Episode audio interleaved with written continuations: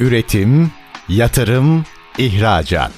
Üreten Türkiye'nin radyosu Endüstri Radyo sizin bulunduğunuz her yerde. Endüstri Radyo'yu arabada, bilgisayarda ve cep telefonunuzdan her yerde dinleyebilirsiniz. Endüstri Radyo.com Göksal Serdar'ın hazırlayıp sunduğu Yapı, Yalıtım ve Enerji programı başlıyor. ST Endüstri Radyo Yapı Yalıtım ve Enerji programından herkese merhabalar. Yapı sektörünün gündemindeki konuları konuştuğumuz programımızda bugün çok özel iki konumuz var. Cami projeleri üzerine yoğunlaşmış Kavis Yapı firmasının yönetim kurulu başkanı Rafet Maniş Bey ve Kavis Yapı mimarı Sayın Aşiyan Ay Yıldız Hanım. Öncelikle bizi kırmayıp programımıza katıldığınız için çok teşekkür ediyoruz. Hoş geldiniz diyoruz. Nasılsınız? İyi misiniz? Çok teşekkür ederim. Çok teşekkürler. İyiyiz.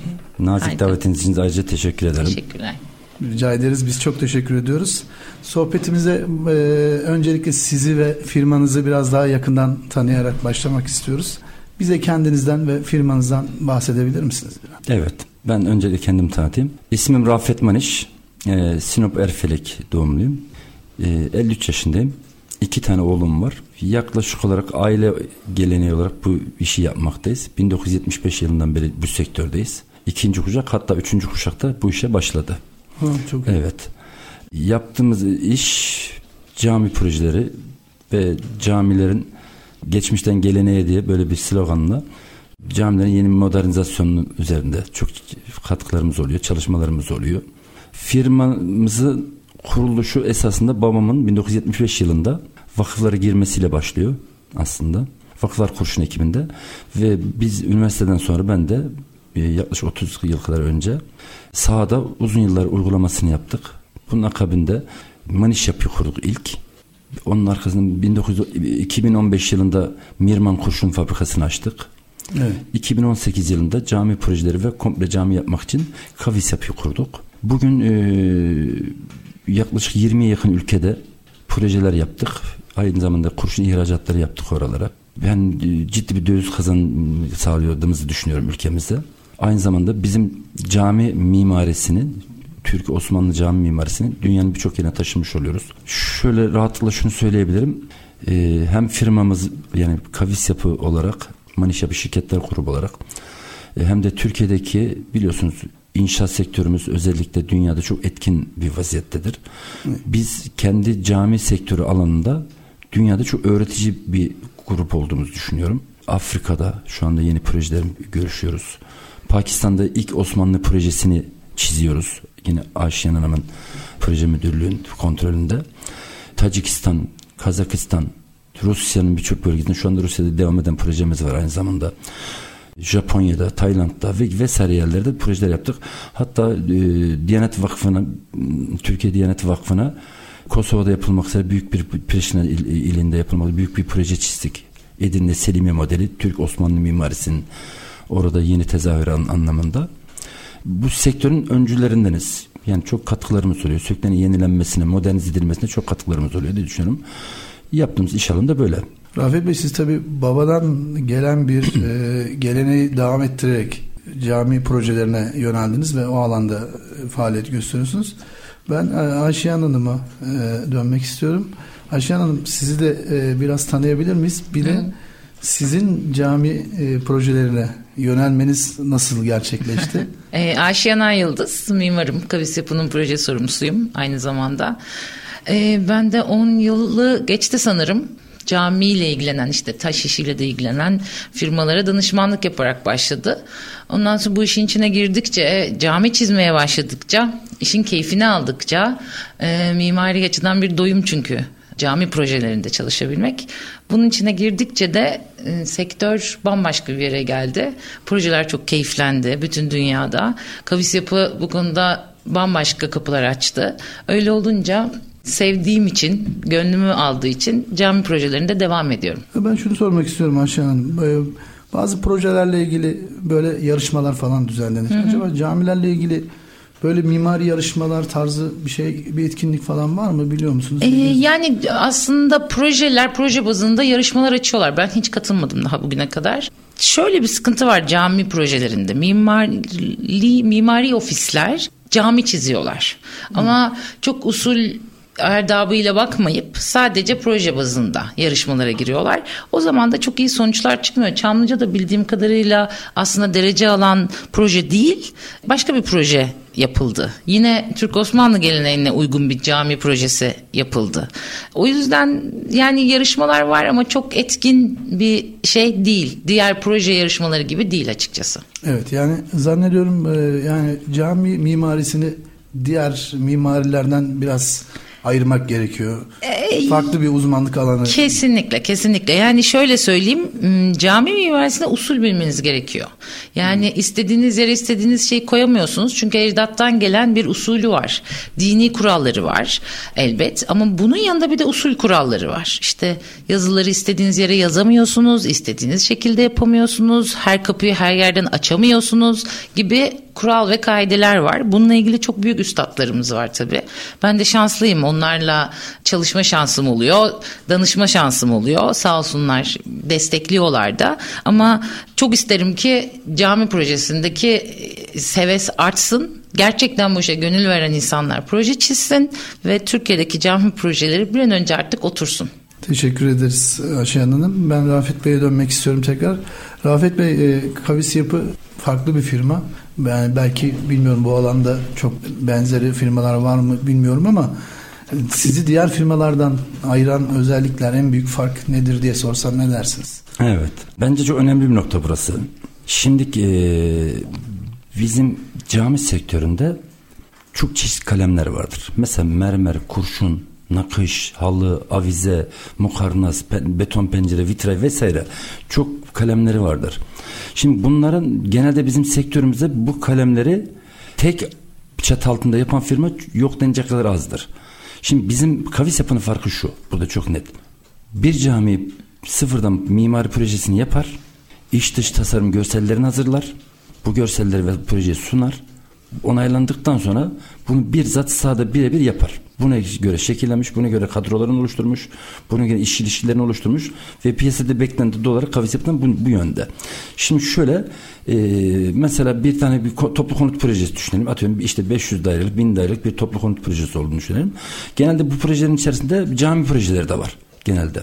Şimdiki e, büyük müteahhitler, büyük firmalar bu toplu konutları alıyorlar. Bazı noktalarda kendileri camiler yapıyorlar. İşte o camilerde çok sorun yaşanıyor.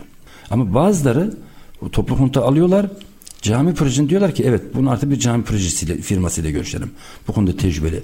İşte bizim kalfamız yani şöyle söyleyeyim cami yapmamış bir mühendisten çok daha iyidir. Bakın cami yapmamış bir mühendisten. Çünkü mühendis olmak cami yapmayı kolaylaştırmıyor. Ama o konuda tecrübe atıyorum.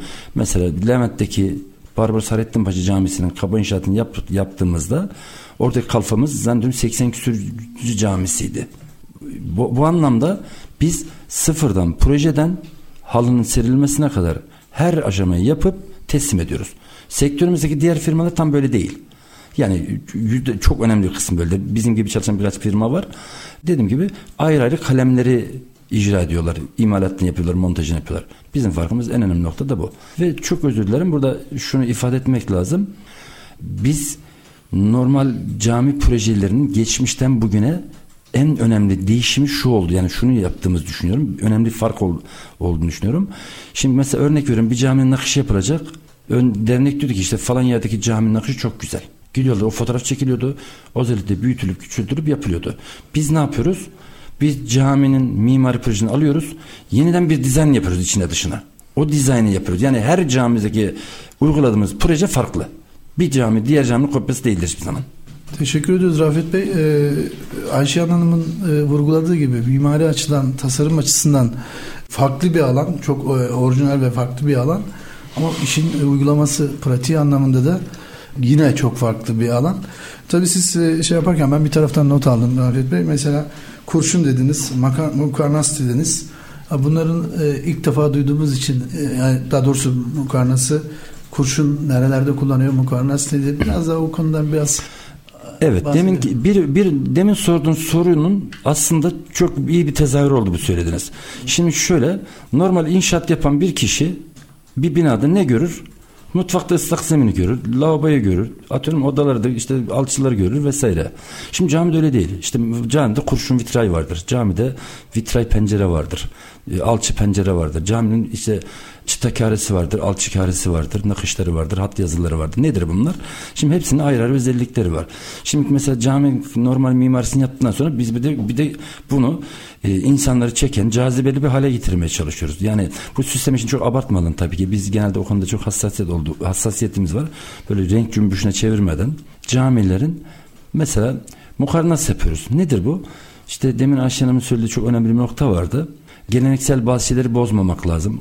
İşte caminin cami olduğu anlaşılması lazım.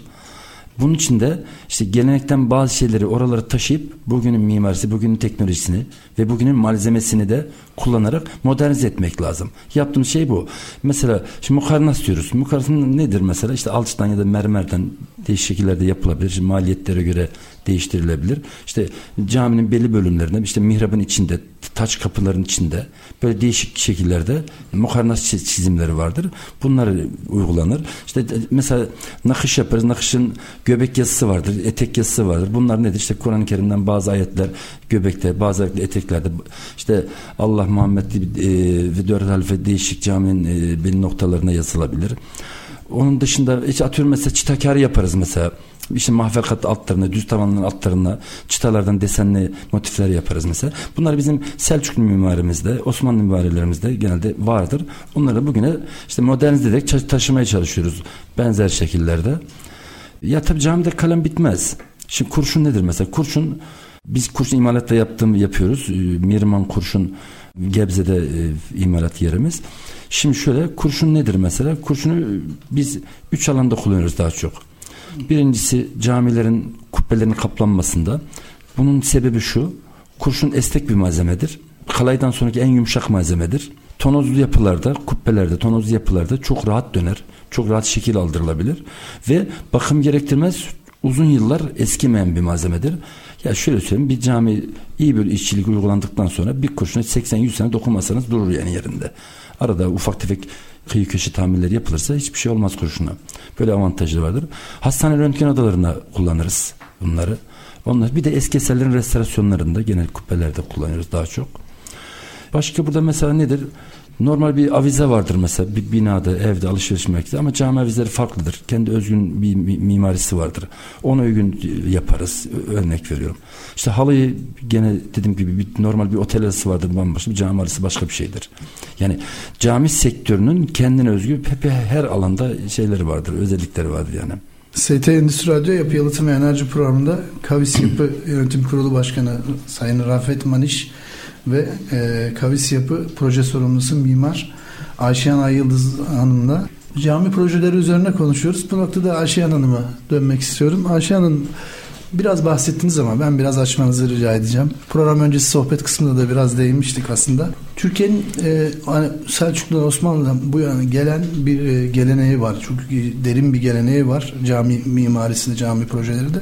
Fakat ben şunu sormak istiyorum. E, yani tabii ki ülkeden ülkeye kültürden kültüre e, ve fiziki koşullara vesaire göre bu hani Türkiye'nin e, deki bir camiyi gidip e, mesela atıyorum Fas'ta ya da Ürdün'de aynısını yap, yapamayabiliyorsunuz. Onlara göre farklılık gösterebiliyor. Cami projelerinde Türkiye'nin geldiği şu an yani İslam ülkeleri açısından baktığımızda e, ne durumdayız? Bir de e, bazı projelerin size söylemiştim şey dedi. Bazı projelerin cami olduğunu anlamakta çok e, yani modernize ediliyor ama Acaba biraz kantarın topuzu kaçıyor mu orada? Biraz sizin kişisel görüşünüzü de çok merak ediyorum. Evet, dünyanın birçok ülkesinde işte Endülüs mimarisi, Osmanlı mimarisi, Selçuklu mimarisi, farklı mimarilerde projeler yapılıyor. Türk Osmanlı mimarisi diyelim aslında en çok. Aslına bakarsanız en iyi e, yapıya sahip cami mimarisi. Dünyada ne kadar yapılıyor? İşte simgesel yapılacaksa Pakistan'da mesela şimdi bir projemiz var. E, oranın ilk Osmanlı mimarisi projesini yapıyoruz. Ama tabii ki her yöre aslına bakarsanız kendine göre yapar. Kendi mimarisine uygun yürüyor. Türkiye'de şöyle bir sıkıntı var. Sıkıntı demeyelim. Bir geçiş dönemi diyelim aslında. Çünkü ben bunun geçeceğine inanıyorum. Şimdi Rafet Bey'in bahsettiği gibi cami sektörü çok değişti. Artık projele projeler gündeme geldi. Artık büyük firmalar bu işe el attı. Büyük projeler, iyi projeler yapılmaya başlandı. Şu anda birazcık herkeste bocalama var.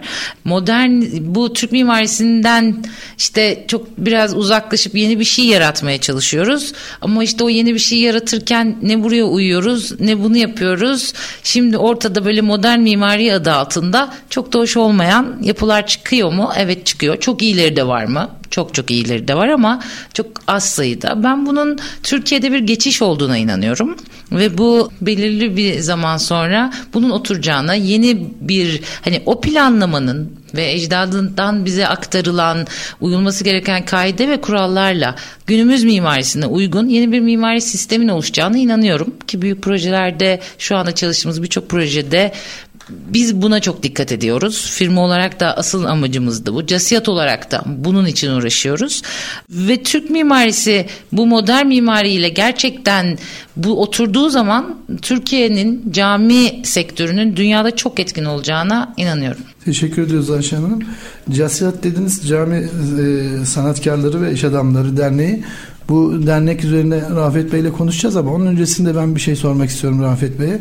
Az önce e, bir e, toplu konut projesinde müteahhit firmanın direkt kendisinin cami yapmaya kalktığında ciddi sıkıntılar yaşadığından bahsettiniz. Yani her firmanın yapabileceği bir şey değil cami projesi. Bu anlamda sizin nitelikli yetişmiş eleman e, istihdamı ve projeyi o projeye çok iyi e, hakim olmak gerekiyor cami projesine zannediyorum. Evet. Hem yetişmiş eleman noktasında hem de diğer detaylarda hangi özelliklere haiz olmak gerekiyor e, sizce cami e, projesine yapabilmek için? Ya şimdi şöyle, şimdi e, cami yapan bir kalfayı düşünelim. Atıyorum 50. camisini yapıyor. Yani 50 tane kubbe yapmış demektir. Yani bir kubbe yapılırken nerelerde ne tür hataları olabilir hepsini görmüş. Bir de bir bina yapan bir kalfayı düşünelim. Ya da bir ekibi evet. düşünelim. İlk defa kubbe yapmaya başladığında hatalar olacaktır. Olay bu. Yani biz tecrübeli derken bu anlamda özellikle. Mesela taşla ilgili. Şimdi bir binanın taşını yaparsınız. İşte bir yerden başlarsınız. İşte her tarafı taşı örersiniz. Camide öyle değildir. Camide taşı yapmaya başlarsınız bir yerden. Bir metre iki metre yukarı çıkarsınız bir kat silmesi gelir. Bir metre sağa gidersiniz pence sövesi gelir. İşte biraz gidersiniz bir, büyük bir kemer gelir. Küçük kemer gelir. Anlatabiliyor muyum? Mesela bir camide bir binada hiç görmeyeceğiniz bir camide en az 50 tane 100 tane kemer vardır gibi. E, hatta şimdi Barbaros Hayrettin Paşa'da çok daha fazla bu şey bir e, camide Süleymaniye modeli bir cami. Süleyman'da gördüğünüz avuldaki her taraftaki kemerler oralarda vardır özellikleri. Ama buradaki önemli olan şu var olan ekibiniz, ekibimizi sürekli istihdam etmek zorundasınız. Çünkü niye? Ya bu gitti öbür gelsin dediği zaman o tecrübeyi bulamıyorsunuz. Orada zafiyet yaşıyorsunuz ve bir süreklilik sağlamak zorundasınız işlerinizde bu anlamda. E, tabii burada şey var e, bazı kalemlerde özellikle partner firmaları kimle çalıştığınız önemli. Genelde iyi firmalar kaliteli bir piyasada kendini e, kanıtlamış firmaları genelde tercih ediyoruz. Ama kendi yaptığımız kalemlerdeki ekiplerimizde süreklilik arz eden kendi ekibimiz, kendi uzun yıllar çalıştığımız arkadaşlardır. Onun için dediğim gibi bir müteahhitin yaptığı bir camiyle bizim bir cami firması olarak yaptığımız bir camisinde kesinlikle ciddi bir kalite fark oluşur. Teşekkür ederiz Rafet Bey. Ben tekrar Ayşen Hanım'a dönmek istiyorum. Ayşen Hanım e, bir cami e, projesi söz konusu olduğunda işverenle projeyi görüştüğünüzde oradaki süreç nasıl izliyor? Siz önce işvereni dinleyip ya da istekleri mi onu ya da arazi koşullarını vesaire Hani tasarımınızı etkileyen, cami proje tasarımınızı etkileyen faktörler neler? E, direkt siz kendi kafanızdaki mi yapıyorsunuz yoksa birçok faktör var mı bu e, tasarımı etkileyen? Şöyle anlatayım. Evet aslında var. Yani bir kere bunu hayırseverler üzerinden yürüyor aslına bakarsanız. Rafet Bey'in de başta dediği. Evet bir dernek ama genelde de büyük bir yatırımcı bir hayırsever oluyor ve onun mutlaka bir hayali oluyor nasıl bir şey istediğine dair ya da mutlaka beğendiği bir proje oluyor. Aslına bakarsanız cam projelerin çıkışında hep bu oluyor. İlk böyle başlıyoruz. Onun hayali işte bir Osmanlı camisi mi, bir Selçuklu camisi mi, bir Endülüs camisi mi, işte modern bir cami mi hayal ediyor, mavi bir cami mi hayal ediyor. Mutlaka e, o derneğin bir hayali oluyor. Önce onların hayalini dinliyoruz aslında. Ondan Ayşe sonra... Çok özür diliyorum. Tabii ki. Bir virgül koyalım. Kısa bir reklam arası verelim. Hayal kısmından itibaren tekrar Seve reklam seve. arasından sonra tekrar Tabii devam ki edelim. seve seve seve seve. Şimdi kısa bir reklam arası. Üretim, yatırım, ihracat. Üreten Türkiye'nin radyosu Endüstri Radyo sizin bulunduğunuz her yerde. Endüstri Radyo'yu arabada, bilgisayarda ve cep telefonunuzdan her yerde dinleyebilirsiniz. Endüstriradyo.com ST Endüstri Radyo Yapı Yalıtım ve Enerji Programı'ndan tekrar merhabalar. Ee, e, ilk bölümümüzde Kavis Yapı Yönetim Kurulu Başkanı Rafet Maniş ve proje sorumlusu Mimar Aşiyan Ay Yıldız Hanım'la cami projeleri üzerine konuşuyorduk. Ee, Aşiyan Hanım cami projelerinin tasarım sürecini etkileyen faktörler nelerdir diye konuşuyorduk ve e, hayallerden başlamıştık. Lütfen kaldığımız yerden devam edebilir miyiz? Tabii ki e, dediğim gibi camiyi yaptıracak derneğin ya da yatırımcının ya da işte buna bir baş koymuş buna gönül vermiş birilerinin mutlaka bir hayali oluyor. Çünkü cami yaptırmak başka bir şey tabii. Bununla ilgili de bir, bir bir cami beğenmiş olabiliyor, bir renk, bir çıktıkları mutlaka bir yol oluyor. İşte klasik bir cami mi istiyor yoksa bir Osmanlı camisi mi istiyor, bir Selçuklu camisi mi istiyor? İşte bazen işte bir şey sokaktaki bir şey camisi onlara bir ilham oluyor ve onun gibi bir camileri isimlerini verdikleri olsun istiyor. Çünkü aslına bakarsanız bu da her proje gibi bir hayalle başlıyor. O yüzden de bizim için en önemli şey ben ve ekibimin tamamı, ekibimizin tamamı için insanların hayallerini gerçekleştiriyoruz. Aslına bakarsanız burada bütün mimarlığın özüne geliyor. Biz bunu cami üzerine yapıyoruz. Evet tabii ki ondan sonra ikinci aşama o hayalleri biz alıp dinleyip cebimize koyduktan sonra ondan sonra arazi koşulları işte çevresel koşullar ondan sonrası mimariyenin rutin yürüyüşü. Ama asıl hedefimiz herkesin hayallerini gerçek yapmak ve bunu da camide yapmak ve bunu bir kaide ve kural üslupların dışına çıkmadan e, en güzel şekilde bir de camilerin cami projelerinin en büyük özelliği şudur ya da benim en sevdiğim bir mimar olarak en sevdiğim yanı da şudur ki kim yaptırırsa yaptırsın o artık halkın olur. En güzel yanı budur. Beni de en çok heyecanlandıran yanı odur. Onu artık kimse alamaz, satamaz, ticaret yapamaz. Hiçbir şey yapamaz. Bunu Ahmet Bey de yaptırsa, Ayşe Hanım da yaptırsa bu proje eninde bittiği an itibariyle halkın olur. Evet, kamusal. olur. Evet, evet. Tamamen herkese açık olur. Herkesin gönlüne hitap eden bir yer olur. Bu da tabii tasarım aşamasında insanı heyecanlandıran da bir şey. O yüzden biz firma olarak ekip arkadaşlarımla bir şey ilk başlarken birinci hedefimiz hayallerdir ama ikinci hedefimiz herkesi huşuya çekecek projelerle sonlandırmaktır. Hedefimiz de budur. Oraya bir katkıda bulunabilir miyim? Tabii buyurun Rafet. Şimdi cami projelerinde çok dikkat edilen farklı olan bir nokta vardır. Şimdi mesela bir ev yaptırırsınız, kaliteli malzeme kullanırsınız, işte dayanıklı malzeme kullanırsınız, kullanırsanız paranız varsa. Camide öyle değil. Camide genelde bir sanat oluşturmaya çalışırsınız. Bir eser oluşturmaya çalışırsınız. Hatta dersiniz ki 100 yıl 150 yıl sonra bu cami bu camideki sanat konuşulsun istersiniz. Eğer bütçe ve imkanlar ona göre ayar olursa o camideki yapılan el işi, el sanatları ya da diğer işleri uzun yıllar sonra konuşulacak bir şey ya- ya- oluşturmaya çalışırsınız. Hep bu e, hep şöyle söyleriz biz. Şimdi cami bittikten sonra sahibi yoktur pek. Bir dernek vardır. Hasbelkader uğraşırlar, yapılmaya. Ama yaparken de en iyisini yapmaya çalışmak lazım. Yani gerçekten orada bir sanat eseri oluşturmak lazım. Bugün mesela biz diyoruz ki mesela Selimiye Camisi'nin nakış modeli. Bir model olmuş. Yüzyıllar önce yapılmış ve bir bu model tarz olmuş. Bir- Birçok caminin kendine has özellikleri vardır ve o özellikler bir sanat eseri olarak ko- konuşulur. Şimdi buradaki mimardaki asıl en önemli nokta da bu. Camilerde en yapılması gereken şeylerden de budur.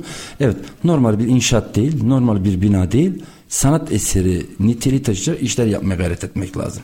Yani bir e, e, nasıl biz işte Osmanlı e, cami mi- mi- mimarisiyle övünüyorsak ya da işte Selçuklu ile ilgili belki bir yüzyıllar sonra da bugünün e, yapılan yapılarıyla o dönemin e, geleceğin kuşakları belki övünmeli aslında. O tarz bir şey Kesinlikle. yapılmalı. Çok Kesinlikle. önemli bir ayrıntı. Kesinlikle. Her dönemin kendine göre has mimarisi vardır, teknolojisi vardır, malzemesi vardır. Bunlar o dönemin yapılan projelerinde tanımlanabilmesi lazım. 300 yıl sonra bugünkü mimari tanımlanabilmesi lazım. Evet. Ayşe Hanım minik bir soru benim kişisel merakım. Şimdi biliyorsunuz mimaride sürdürülebilirlik her alanda e, çok önemli. Bu sürdürülebilirlik açısından baktığınız zaman şu anda o cami mimarisinde, tasarımında sürdürülebilirliğin hak ettiği değeri alıyor mu e, sizce? Yani tabii ki inşaatın diğer kısmı kadar değil. Yani diğer mimar mimarinin diğer e, kolları diyelim kadar elbette ki değil. Ama olacağına inanıyor musunuz diye soruyorsanız evet inanıyorum. Yani çünkü bun, buna başladığınız zaman sahne tuzu gibi bir şey. Bu enteresan bu kolu mimarinin. Buna girdiğiniz zaman artık, artık çeşmeler de daha çok dikkatinizi çekiyor. İşte diğer tarihi binalar da daha çok gönlünüz kayıyor. İşte o yüzden de aslında kol kendi içinde de biraz genişlemeye başlıyor. O yüzden de buna gönül veren arttıkça bunun da sürdürülebilirliğinin artacağına inanıyorum açıkçası. Teşekkür ediyoruz Ayşe Hanım. Rahmet Bey, e, Cami Sanatkarları ve İş Adamları Derneği nasıl kuruldu? Hangi amaçla kuruldu? Üye yapısı, e, üye sayısı biraz tanıtabilir misiniz derneği bize? Şimdiki e, Cami Sanatkarları ve İş Adamları Derneği bizim sektörün bir temsiliyet sorunu vardı birincisi. Artı çok bizim önemsediğimiz, özellikle bizim firma olarak da önemsediğimiz ve aşılmasına çok ciddi katkısı olduğunu düşündüğüm bir nokta. Yani kaba tabirle merdiven altı bir yapılanmanın daha hem teknolojik olarak kurumsal anlamda mimar anlamda çok daha iyi bir noktaya getirilebilmesi için bir gayret gerekliydi. Bunun için biz cami sektöründeki firmalar zaman zaman bir araya gelmeye başladık. Toplantılar yapıldı bununla ilgili. Ve en sonunda Cami Sanatkarları ve İş Adamları Derneği de bir dernek kuruldu. Buradaki amaç nedir? Bir kere sektörün kurumsallaşmasını ve gelişmesini sağlamak. Bir sektörümüzün bir fuarı var aynı zamanda. Her yıl düzenlenen bir fuar var. Buralarda mesela şöyle söyleyeyim.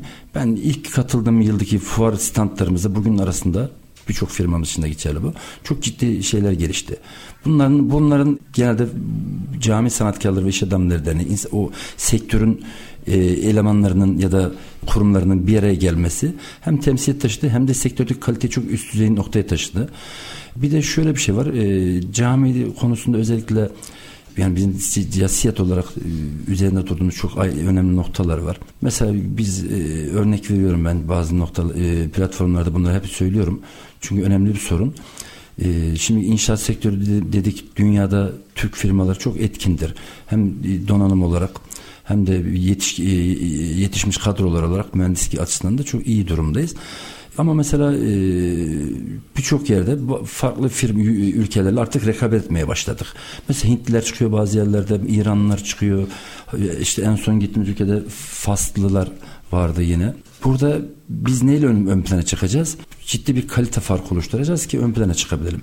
Çünkü burada atıyorum Hindistan'da işçilik vesaireleri daha uygun olduğu için e, daha düşük fiyatları verebiliyorlar. Neyle ön plana çıkacağız? Bunları açacağız. Kaliteyle. Bunları yapmak için ne yapmamız gerekiyor? İşte cami sanatkarları ve iş görevi burada başlıyor. Kendi firmalarını kurumsallaştırmak ki bizim halıdan çiniye, ahşaptan mermere, her alanda üyelerimiz var. Sektörde temsiliyet taşıyan önemli kurumsal firmalardan oluşan üyelerimiz var. Bunlarla sektörümüzü çok ileri taşıyor. Ya gerçekten bunda çok ciddi katkılar oluyor. Ee, yani ben hiç unutmam ee, İstanbul Büyükşehir eski Büyükşehir Başkanı bir lafı vardı. Ee, ya bu İstanbul'daki bütün mineralleri aynı ustam yapıyor. Hepsi birbirinin aynısı diye. İşte evet biz burada bunları konuşuyoruz. Aynısını yapmayalım arkadaş. Biz herkes kendi alanında yenilik getirsin. Herkes kendi alanının öncülüğünü yapsın. Ee, hem mimar anlamda hem de görsel anlamda ileri taşıyacak e, şeyler oluştursun. Ki fuarlarımızın ve bizim çalışmalarımızın çok önemli katkıları olduğunu düşünüyorum bunda. Rekabet gücümüz arttırdı aynı zamanda. Yani CESİAD gerçekten bu anlamda önemli bir işlevi var ve çok önemli konularda e, görüşüyorsunuz söyledim. Belki belli standartların oturması noktasında da e, önemli katkıları olacaktır. E, ben Rafet Bey şunu sormak istiyorum. E, sohbet kısmında program öncesi e, sıkıntılı bir konu ama herkesin inanın konuştuğu bir konu. Malumunuz dünyada yaşanan e, sıkıntılı süreçten dolayı enflasyonist bir ortam var. Ve fiyatlandırma konusu, maliyet konusu herkesin en önemli sorunu. Çünkü bir e, maliyet çıkarıyorsunuz, bir fiyat veriyorsunuz. Bir süre sonra enflasyonist ortamdan dolayı o fiyatlar kısa süre içinde yalan oluyor. Tekrar revizyona ihtiyaç duyuyor. Maliyetler artıyor. Bununla nasıl baş edebiliyorsunuz? Neler e, yapıyorsunuz? E, yani maliyetlerinizi ve doğru fiyatlandırmayı optimize edebilmek adına? Valla bunları yapmakta zorluk çekiyoruz. Kesinlikle. Evet. Yani özellikle Aralık önceki yaptığımız işlerde sıkıntıları da yaşıyoruz. işte yaptığımız kurumlarla, firmalarla fark e, talebinde bulunuyoruz. Ama buradaki esas önemli olan şu. Yani evet gerçekten bir sıkıntı var, kriz var ama bu kriz nasıl açılacak? Herkes duyarlı olacak, herkes sorumluluk alacak. Bunu siyaset falan hepsini bir kenara bırakarak herkes. Evet. Çünkü bir ekonomi çökmesinin hiç kimseye faydası olmaz. Sonuçta o enkazın altında herkes kalır. Doğal olarak da burada yatırımcılar, sanayiciler, atom her sektördeki kurumlar burada aslında aktif olmalı. Şimdi mesela biz burada e, bu süreçte aslında en çok e, üzerine durduğumuz nokta yurt dışı işlerimizi arttırmaya çalışıyoruz bu süreçte yurt dışındaki yaptığım işler dövizlerinden olsun. Bu, yani ülke döviz akışının arttırılması gerekiyor. Bunlar ufak tefek de yani kendi bünyemizi, kendi çapımız kadar katkıda bulunmaya çalışıyoruz. Ki şu anda e, bazı bölgelerde çok ciddi projelerle görüşüyoruz. Hatta bir tanesi anlaştık gibi. Şimdi buradaki önemli olan şu, dediğiniz gerçekten çok önemli. Yani bir fiyat veriyorsunuz. Bugün atıyorum diyor ki 100 liradır bunun maliyeti. İşi başlıyorsunuz. 3 ay sonra çünkü bizim işler bugünden yarına bitmiyor. 6 evet. ay, 1 sene, 2 sene sürüyor. 3 ay sonra bakıyorsunuz sizin o maliyet dediğiniz şey 120-130 lira çıkmış. Yani sizin karınıza götürmüş. Bu da önemli bir sıkıntı yaratıyor tabii doğal olarak. Bunlar nasıl yapılacak, nasıl çözülecek bunlar? Ya burada aslında bir istikrar oluşturması gerekiyor. Memleketin ekonominin de istikrar oluşturması gerekiyor. Bunlar da aslında iş çevrelerinin, iş adamlarının, sanayicilerin çok görevler düşüyor burada. Artık devletimize de burada ciddi görevler düşüyor. Yani bir istikrarın kurulması, dövizle ilgili sıkıntılar yaşıyoruz. Mesela e, biz euro üzerinden şimdi bir ülkeye teklif verdik. Euro sabit nerede şu anda? E, uzun sabit aynı duruyor. Ama benim malzemem sabit durmuyor. Evet. Yani döviz üzerinden verilen işte bile sıkıntı yaşanıyor. Yani burada dediğim gibi yatırım çok önemli. Aslında bu tür kriz ortamları yatırım içinde aslında imkanlar oluşturan şeylerde doğru değerlendirilebilirse bunun üzerinde düşünmek gerekiyor.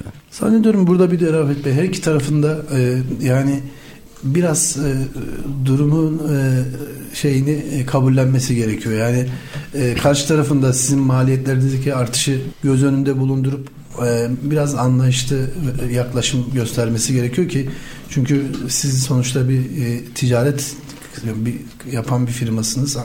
Bir e, ekonomik bir kazanç elde etmek zorundasınız. Dolayısıyla yani sizin zarar etmeniz o işten o firm e, sizin gibi ciddi firmaların uzun solukluluğu açısından da bir sıkıntı. Yani karşı tarafın da işverenin de e, bu e, bir makuliyetin olması gerekiyor diye düşünüyorum. Göksel Bey paranın yüzü sıcak. Kimse evet, evet, evet. hazırdan parayı vermek istemiyor. Doğru. Ama şu var e, sonuçta iş yapıyorsunuz. Karlı çıkarlarınızı korumak zorundasınız. Yani evet. siz zarar ettiğinizde o işte sizi karşı tarafı memnun edemezsiniz. Evet. Doğal olarak da oturup bir şekilde anlaşmak zorunda kalıyorsunuz. Yani bunda bu konuda ben e, şey çok duyarlı e, şeyler yaşadım yani gördüm. Birçok projemizde özellikle Aralık ayından önceki aldığımız sözleşmesini yaptığımız birçok projede masaya oturduk ve masada varlığın mevcut koşullar üzerinden yeniden hesaplayıp hesap kitap yapıp anlaştık. Yani bu da aslında biraz bir yandan da şey ekonomik krize mücbir sebep sayılır. Yani bütün sözleşmelerde de vardı zaten. Evet. Nasıl deprem gibi diğer sel felaketi gibi vesaire ekonomik şey mücbir sebeptir bu da. Aslında orada siz de sizin de haklarınız doğuyor doğal olarak. Ama dediğim gibi sonuçta herkes karşılıklı olarak işini yürütmek ister herkes. Yani ben o işi yapamayacaksam karşı taraftaki işte duracak yani doğal olarak. Kimse evet. işin dursun istemez. Ben de o işten zarar etmek istemem. Evet. Ve mantıklı doğal olarak da oturuyorsunuz masada bir an ortaya nokta buluyorsunuz. Ben Ayşe Hanım'a tekrar dönmek istiyorum. Ayşe Hanım e, inşaat sektöründe kadın e, sayısı en az olan sektörlerden Özellikle birisi. cami sektöründe. Bir de cami sektörü deyince burada çok çok daha az zannediyorum. Cami sektöründe kadın olmak sizce nasıl bir durum? Alıştılar artık bana diye düşünüyorum. Sektör. Evet çok yok çok az var ve hatta mimar olarak da çok da öyle değil mi aktif çalışan da çok yok. Aslında bakarsanız kadın eli değiyor. Hmm, Casiyat, Casiyat'ta da şu anda yönetimdeki tek bayan benim. Ee, o yüzden hmm, kadın eli değiyor. İyi oluyor aslında bakarsanız kesinlikle, ama kesinlikle. Hani zor mu? Hayır bence değil. Tam tersine keyifli. E, çünkü bu sektör çok bir, bir yandan çok büyük bir sektör ama diğer yandan da çok kapalı bir sektör. Birbirini herkes çok tanır ve gerçekten de e, büyük bir aile gibi sektör. Firmalar birbirine çok e, sahip çıkar, çok birliktelik olan bir sektör. Bunun içinde de 3-5 bayandan biri olmak aslına bakarsanız keyifli bir bayan olarak, bir kadın olarak. O yüzden ben bir zorluğunu yaşamıyorum. Evet görüşmeye gittiğinizde işte ilk işe alırken bir herkes bir önce bir duruyor mu? Duruyor ama ondan sonra her yerde bilgi kazanıyor. Bildiğinizi ve bu işten anladığınızı görünce zaten herkes herkese saygı duyuyor yani. Bir sıkıntı yaşamıyorum açıkçası. Teşekkür ediyoruz Ayşe Hanım. ST Endüstri Radyo Yapı Yalıtım ve Enerji programında Kavis Yapı Yönetim Kurulu Başkanı Sayın Rafet Maniş ve e, proje sorumlusu mimar Sayın Aşiyan Ayıldız'la cami sektörü üzerine konuşuyoruz. İkinci bölümümüzün de sonuna geldik. Kısa bir reklam arasından sonra üçüncü ve son bölümde tekrar sohbetimize kaldığımız yerden devam edeceğiz.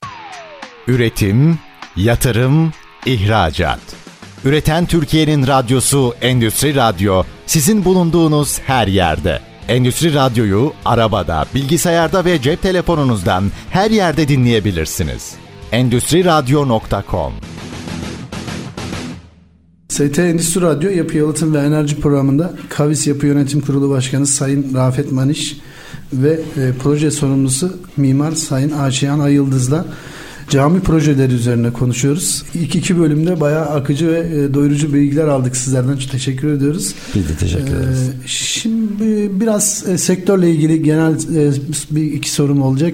Rafet Bey, Ayşe Hanım. Cami sektöründe çalışmak isteyen kişiler için e, staj anlamında, iş anlamında çalışma alanları neler ve çalışmalarını önerir misiniz öncelikle? Ve çalışma alanları hakkında biraz bilgi verebilir miyiz? Ya şimdi ben bir bölümü cevap vereyim kendi açımdan. Cami işi keyifli bir iştir. Yani e, bina yapmazsınız, sanat ürünü icra edersiniz. Bu anlamda çok keyiflidir. Çok şey öğrenirsiniz. Birincisi bu. E, stajyerlerimiz olur. Yani biz bu sene kaç 6-7 tane stajyerimiz oldu bu sene. Orada da onlara da mesela farkını o farkı doğru anlatmak lazım. Bir kere onların öğreticiliğini dikkate almak lazım. Ee, ama cami işiyle ilgili ben kendi şahsımı söyleyeyim. Ben 30 küsur yıldır bu işte uğraşıyorum. Cami yapıyorum dediğim gibi aile mesleğimiz. Bir gün demedim ki ya ben bu işe niye girdim demedim. Evet. Ama her sektörde her sıkıntıları büyüktür. Sıkıntıları vardır. Ama ben çok keyif aldım iştir yani. Bu stajyerler e, şey mi yani üniversite öğrencisi? Tabii öğrenciler geliyor. Tabii tabii mimarlar geliyor. Evet, Ondan sonra evet. e, güzel sanatlardan gelenler oluyor. Restorasyon bölümünden gelenler oluyor. Şu andaki Levent şantiyemizde restorasyon bölümünden bir kişi var. Hatta bir kişi bitti. Başka bir çocuk da aynı şekilde devam ediyor. Başka mühendisler geliyor. Mühendis olan arkadaşlar geliyor. Ayşe Hanım ben şunu sormak istiyorum. E, mimarlık fakültelerinde acaba cami mimarisine yönelik ne kadar bir e, altyapı e, veya eğitim var? Hı hı. E, bir de yani mimarların camiye özellikle yönelmesini önerir misiniz? Ee, yönelmesini nasıl? Yani o, o kafasında o düşünce olanlar ne yapmalı sizce? Öğrencilikten itibaren esasında. Ya ben açıkçası şanslıyım. Ben Mimar Sinan Güzel Sanatlar Üniversitesi Mimarlık Fakültesi mezunuyum. Ben Edirne'deki caminin kapısında kaç taş olduğu sınav sorumdu. Açıkçası bizim zamanımızda çok daha e, biz yoğun aldık. Şimdiki eğitim nasıl çok hakim değilim açıkçası ama biz birçok cami mimarisini öğrenerek mimarlığa başladık. E, bu sonra işime ne yarayacak mıydı o zaman bilmiyordum. Ama şimdi şimdi diyorum ki iyi ki e, hocalarım, üstadlarım iyi ki bunu öğretmişler. Çok doğru bir okulda bu yola başlamışım faydasını şimdi çok görüyorum.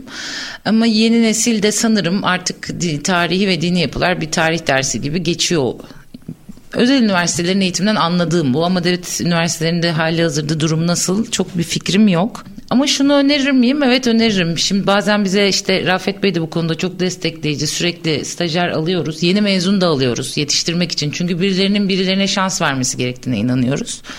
E, firmamız o yüzden hem yeni mezunu çok destekliyor hem de stajyerleri çok destekliyoruz. Bir yerden başlamaları gerekiyor. Bunun içinde bu tarz bizim gibi firma, Kavis Yapı gibi bir firma zaten belki de Türkiye'de cami hattın proje sadece bu işi yapan 3-5 firmadan bir tanesi.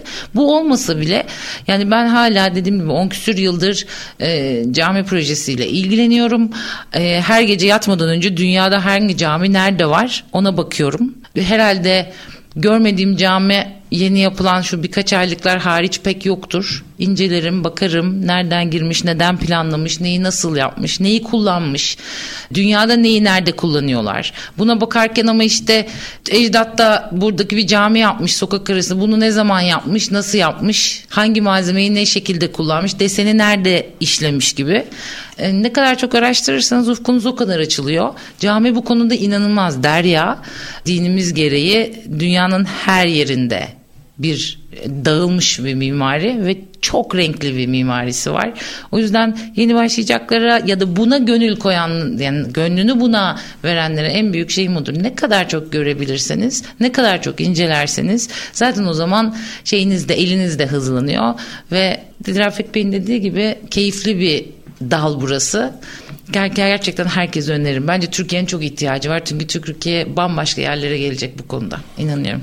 Peki e, Ayşe Hanım, Mimar Sinan deyince size ne, e, nasıl tanımlarsınız, nasıl anlatırsınız? Cami mimarisi anlamında? Sinan bir deha bence. Yani hala ben bir şeye bakmak istediğimde bir şeye takıldığımda işte kubbeyle ilgili bir oran hesapladığımda hala Sinan kurallarına bakıyorum Sinan kitaplarına bakıyorum.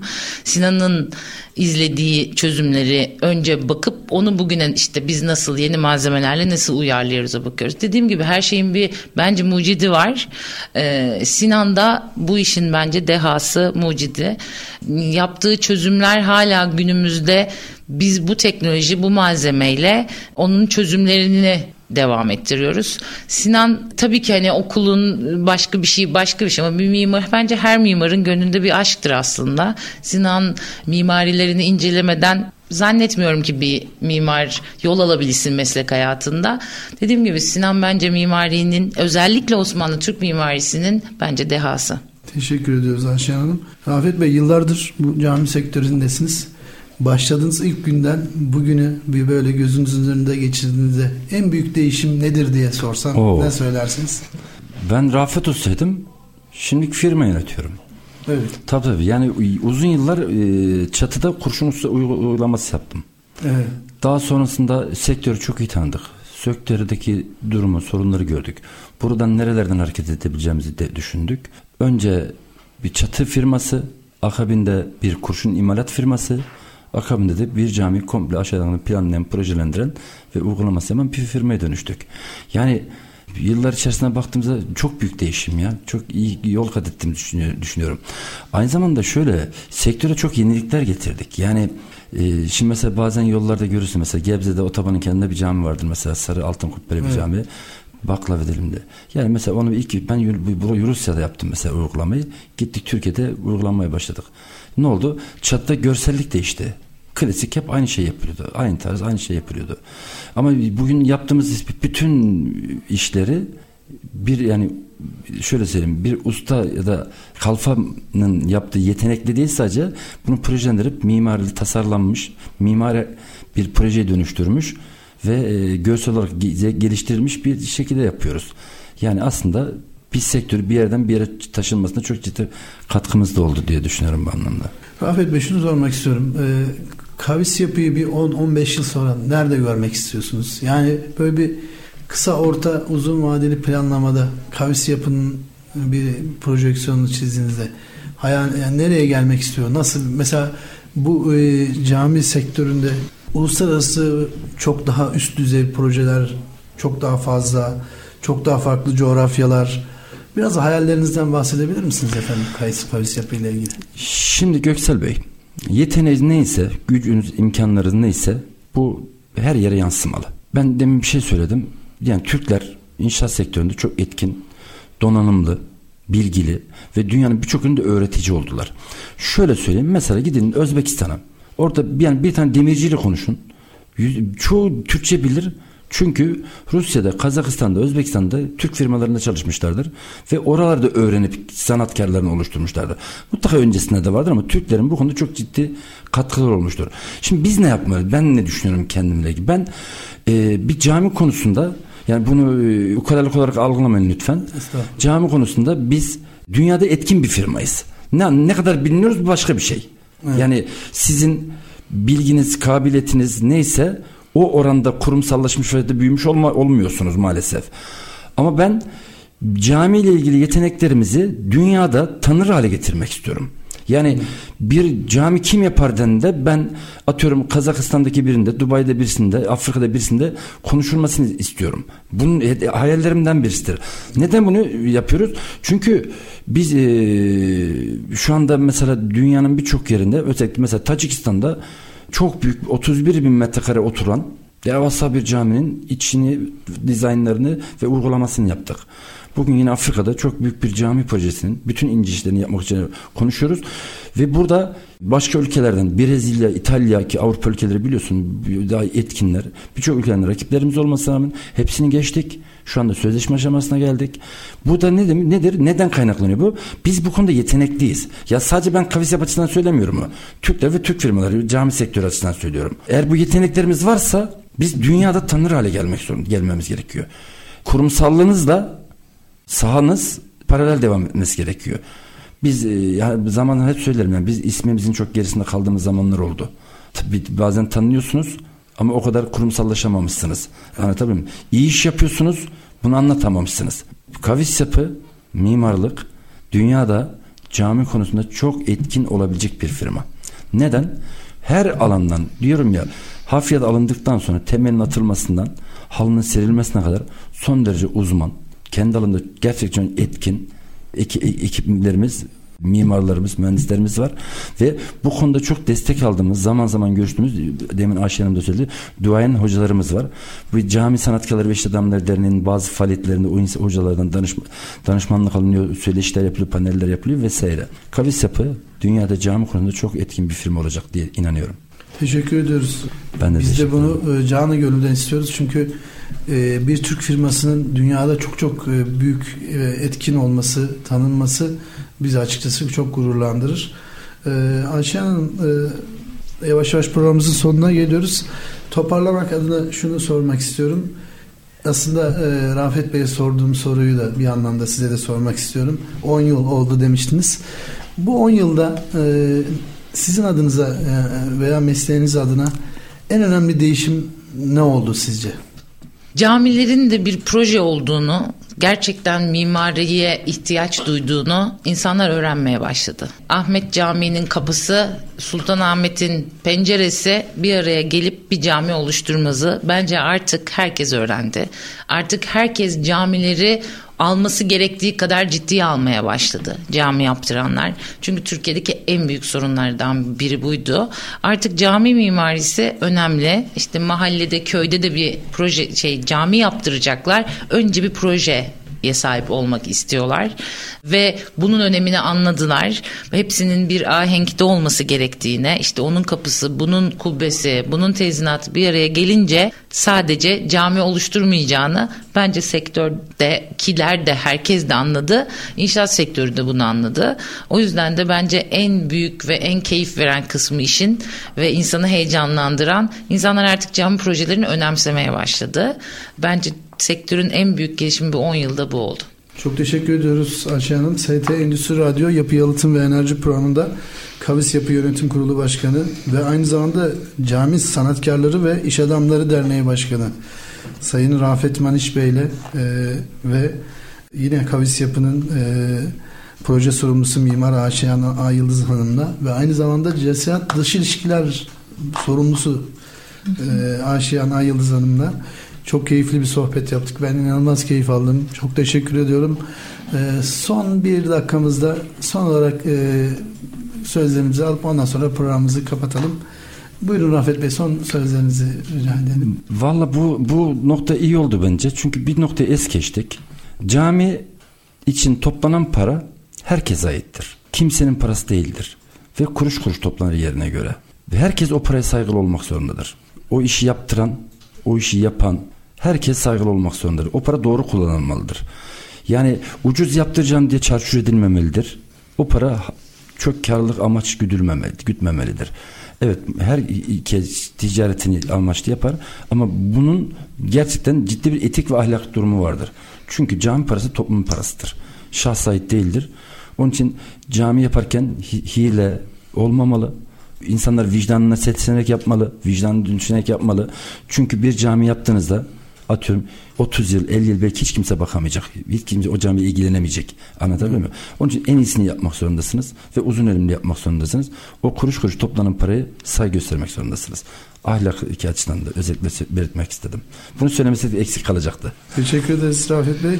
Ayşe Hanım sizin de son sözlerinizi alalım. Çok teşekkür ederiz bir kere öncelikle tek dileğimiz, tek amacımız işte hem dernek olarak hem de bireysel olarak hem de firmamız olarak en büyük amacımız umarım cami sektörü dünyada bambaşka bir yere gelir ee, ve herkes bunun bizim kadar önemini anlar ve sesimizi sizin gibi duyar. Çok teşekkür ederiz buna aracılık ettiğiniz için.